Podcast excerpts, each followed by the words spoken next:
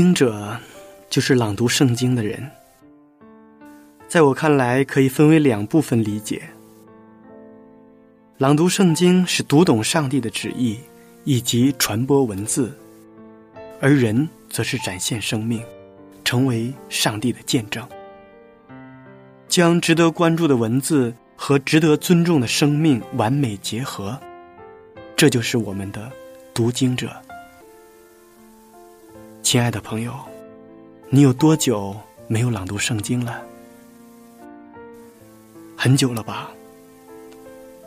因为很多人都觉得朗读圣经那是讲道人的事情，或者说，它只属于一小部分人。朗读圣经属于每一个基督徒，更属于每一个人。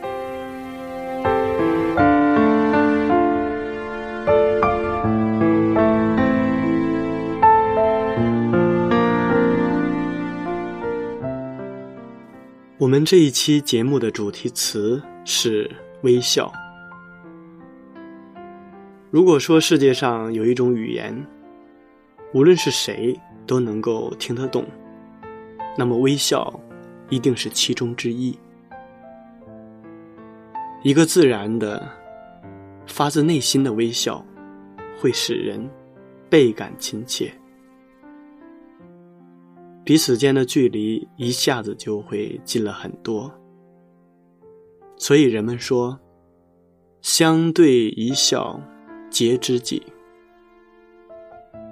有一句话说：“美好的微笑是一道美丽的风景，人类有了它，而倍感温暖、祥和、幸福。”微笑是一种气质。气质得益于一个人而有的修养，修养是一种人生的境界，需要不断的去磨练。在每个生存环境中，受约束的是生命，不受约束的是情绪。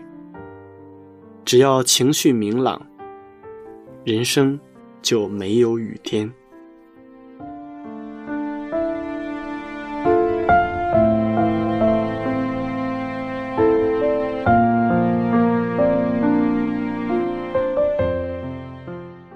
亲爱的听众朋友们，大家好，我是读经者节目的主持人明哲。今天我们要朗读的圣经是诗篇第一百二十六篇，请大家准备好圣经。在朗读圣经之前，先让我们一同欣赏一首好听的诗歌。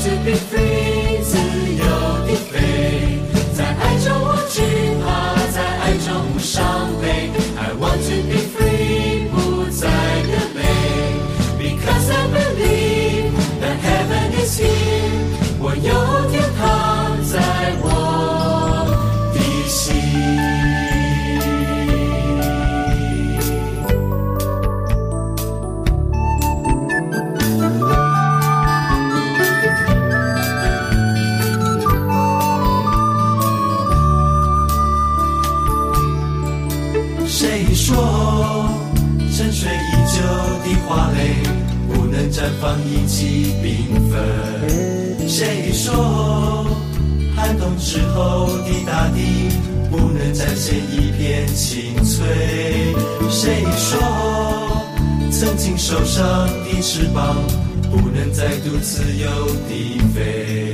我要抬起头，张开双臂，拥抱神所赐的世界。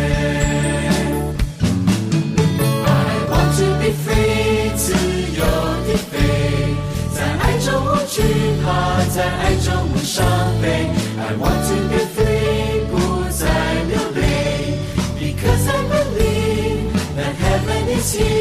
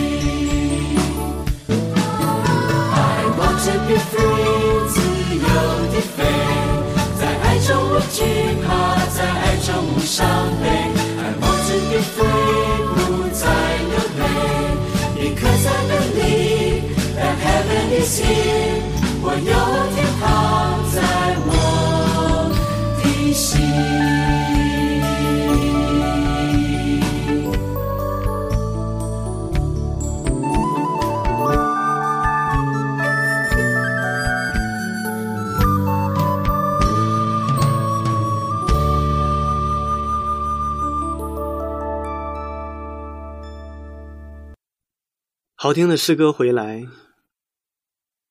我们说微笑是一种国际语言，它不用翻译就能打动人们的心弦。微笑也是一种艺术，具有穿透和征服一切的自信魅力。微笑更是一缕春风，那么它会吹散郁积在心头的阴霾。如果微笑是一抹阳光，那么它能温暖受伤苦闷的心。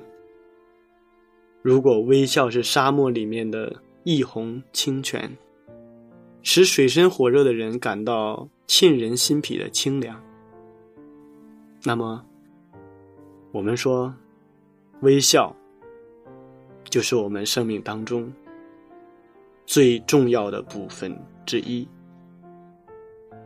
下面让我们一同朗读诗篇第一百二十六篇。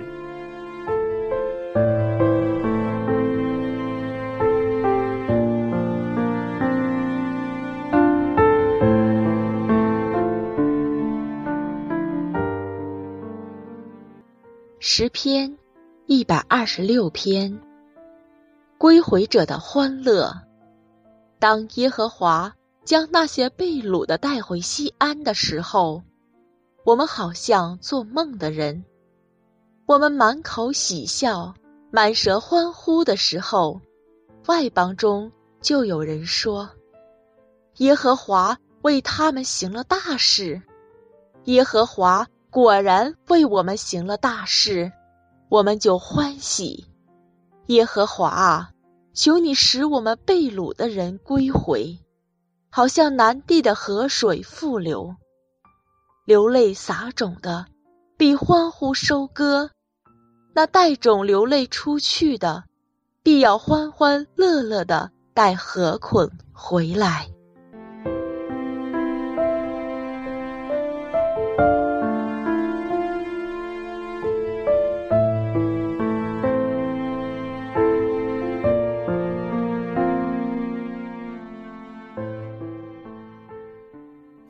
诗篇一百二十六篇是一首非常感人的诗歌。公元前五百三十九年，波斯王率军攻陷了巴比伦城，巴比伦帝国灭亡。第二年，波斯王下令准许以色列百姓归回故里，重建圣殿。虽然归回故里是以色列百姓多年的盼望，但理想实现的时候，他们也感到非常的突然。他们觉得自己就像圣经里面所说的那个做梦的人，他们不约而同的感慨：耶和华果然为我们行了大事，我们就欢喜，我们就快乐。他们怀着不尽的喜悦，他们直奔故乡，但故乡带给他们的是无尽的伤感。田地荒芜，房屋破败，生活该如何的继续下去？面对如此的情景，很多人流露出灰心、失落的情绪。于是，诗人写了这首诗歌，借以鼓励上帝的百姓。以色列国周围的民族，经常看到上帝在他所拣选的子民身上，所显示奇妙作为的大能。上帝的计划，就是用这种能力显示出，让外邦人能够认识真神的手段。叫他们得以走进真神，接受上帝的信仰。我们说传福音的工作是非常艰辛、非常曲折的。上帝让以色列百姓成为列国的光，但是因为他们的软弱，他们最终只完成了上帝计划中很小的一部分。那么，诗人借着诗篇一百二十六篇，传福音的工人可以得到欣慰。他们在撒播福音种子的时候，并不知道自己的努力将会有什么样的收获。如果他们忠心的播撒，有朝一日，他们一定能够把自己的禾捆带到主的脚前。得到主的称赞，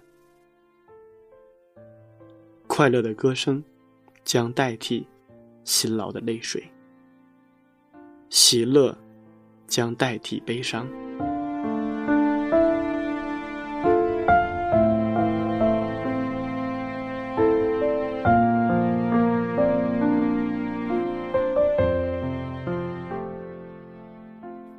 当我们仔细阅读诗篇第一百二十六篇的时候，我们就感受到那种流泪撒种、欢呼收割的喜悦。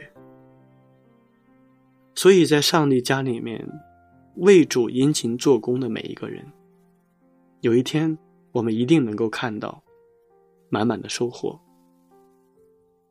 上帝必然借着我们成就自己的旨意。并且，上帝也借着那些庄稼的收获，让我们所有的喜乐得到满足。在我们的生活中，到处都有微笑，在每个人的记忆中，也会有几个难忘的微笑的场景。蒙娜丽莎神秘的微笑。天皇巨星的微笑，乘坐班机时，空中小姐亲切的微笑。然而，在我们每个人的记忆深处，有可能都珍藏着一个微笑，可能就是那个微笑，它在时刻的鼓励着我们前进，激励着我们振作。记得有这样一件事，那是一个初夏的早晨。我一个人在大街上游荡着，在考试的时候，我有两门课考得很不好，一点都不理想，挨了妈妈的一顿训。唉，怎么这么倒霉，全让我赶上了。我恶狠狠地踢着一块石子。发泄着胸中的怨气。随着石子的滚动，我抬头看见一个坐轮椅的姑娘，正在吃力的横穿马路。或许是因为同病相怜，我跑过去帮她。谢谢，谢谢。她一边谢我，一边自己用力搬运轮子。我偷眼的打量着他，心一下子缩紧了。他只有一条腿，不过十八九岁。我心里想，真够惨的。他一定比我更加的灰心丧气。可是当我注视他的脸时，我呆住了。这是一张年轻、焕发着青春热情的脸，在那脸上面找不出悲伤的神情。他正向着我微笑，那是幸福。甜蜜的微笑，我禁不住问：“你的腿？”话出口，我就后悔了。这会使他很痛苦的。谁知，他并不在意，平静的说：“那是一次意外。这世上还是好人多，这不，今天又碰到了你。”好了，到了人行道了，谢谢你，再见。他向我挥挥手，又向我微笑着，我也向他挥挥手，呆呆的注视着他。他仍旧在微笑，向我微笑，向每个过路人，向着生活微笑。我长长的舒了一口气，所有的烦恼都烟消云散了。和他比起来，我太幸福了。有什么值得自己不微笑的呢？我发现，人们都在微笑。多么美好的早晨！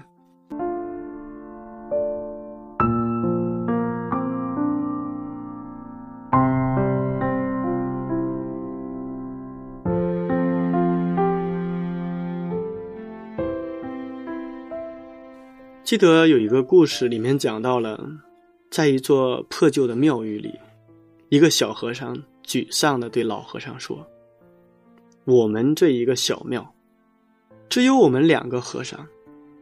我下山去化缘的时候，人家都是对我恶语相向，经常说我是野和尚。给我们的香火钱，更是少得可怜。”今天去化缘，这么冷的天都没有人给我开门，化到的斋饭也少得可怜。师傅，我们菩提寺要想成为你所说的妙语千间、终生不绝的大寺，恐怕是不太可能了。老和尚披着袈裟，什么话也没有说，只是闭着眼睛，静静的听着。小和尚絮絮叨叨的说着，最后老和尚沉默一阵，终于睁开眼睛问道：“这北风吹得紧，外边有冰天雪地的，你冷不冷啊？”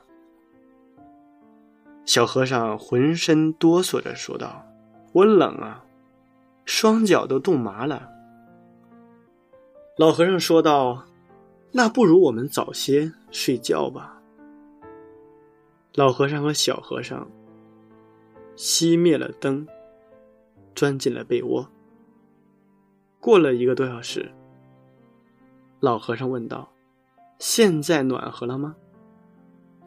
小和尚说道：“当然暖和了，就像睡在阳光下一样。”老和尚说道：“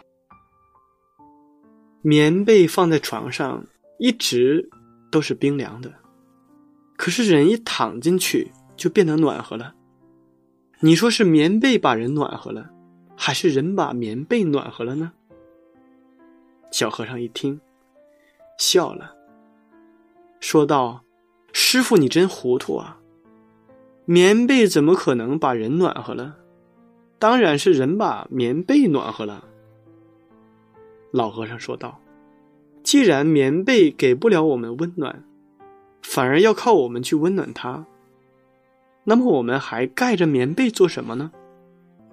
小和尚想了想，又说道：“虽然棉被给不了我们温暖，可是厚厚的棉被却可以保存我们的温暖，让我们在被窝里睡得舒服啊。”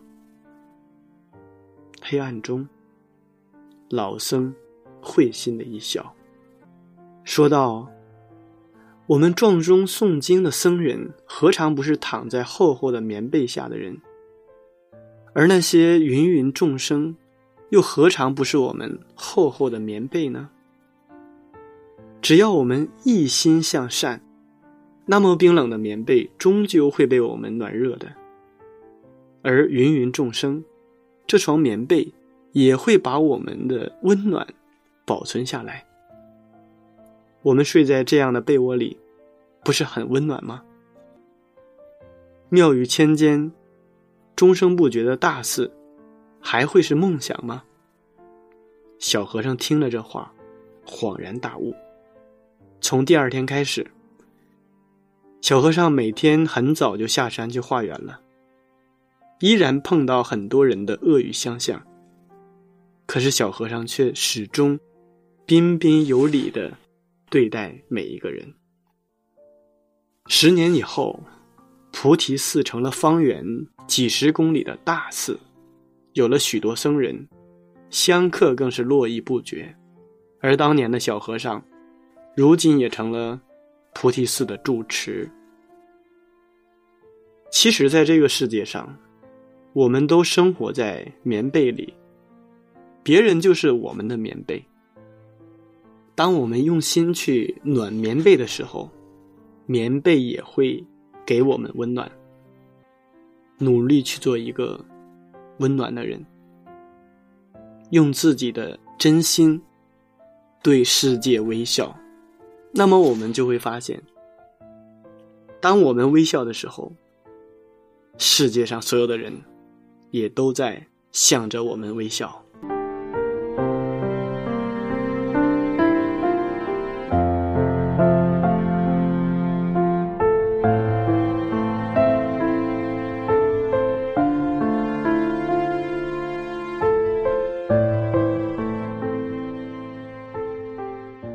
亲爱的听众朋友们，时间过得真快，转瞬间这一期的读经者节目就要和大家说再见了。明哲非常期待下一次在读经者节目中与您再一次的相约。节目的最后，请大家欣赏一首好听的诗歌。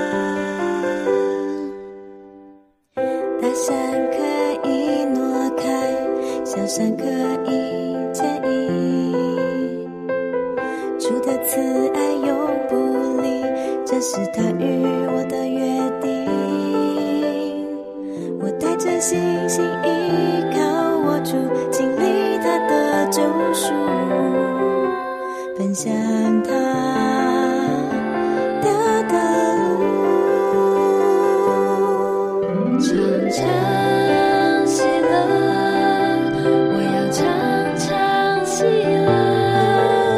你早已无挂虑，凡事借着祷告祈求和感谢，伸缩自那除人以外的平安，必在基督耶稣里保守我的一切。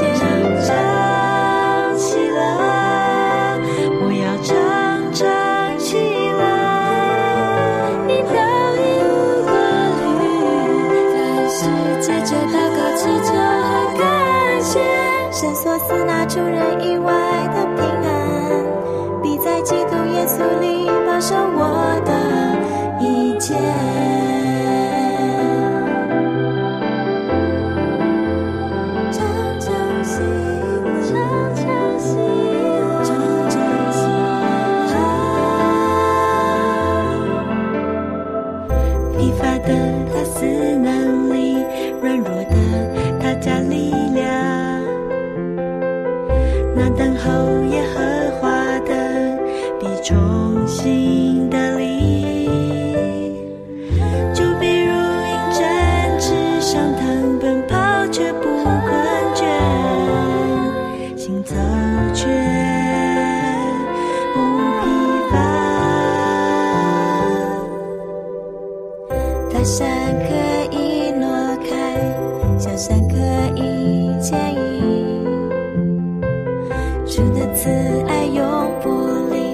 这是他与我的约定。我带着信心依靠我主，经历他的救赎，奔向他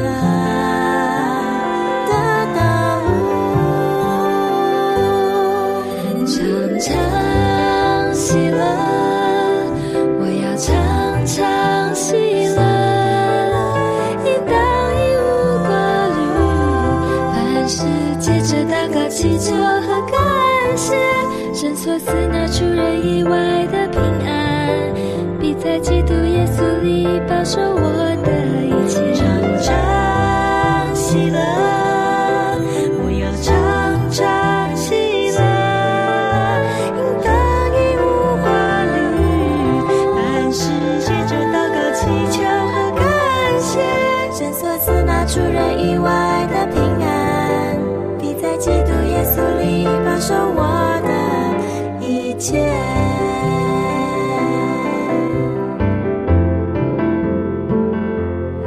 常喜乐。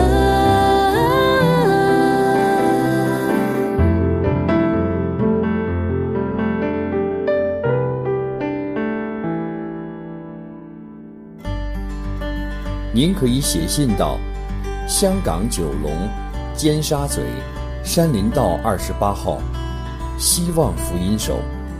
香港九龙尖沙咀山林道二十八号，希望福音手。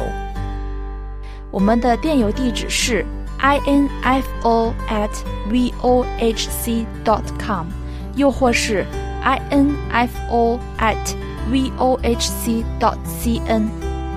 愿上帝赐福于您。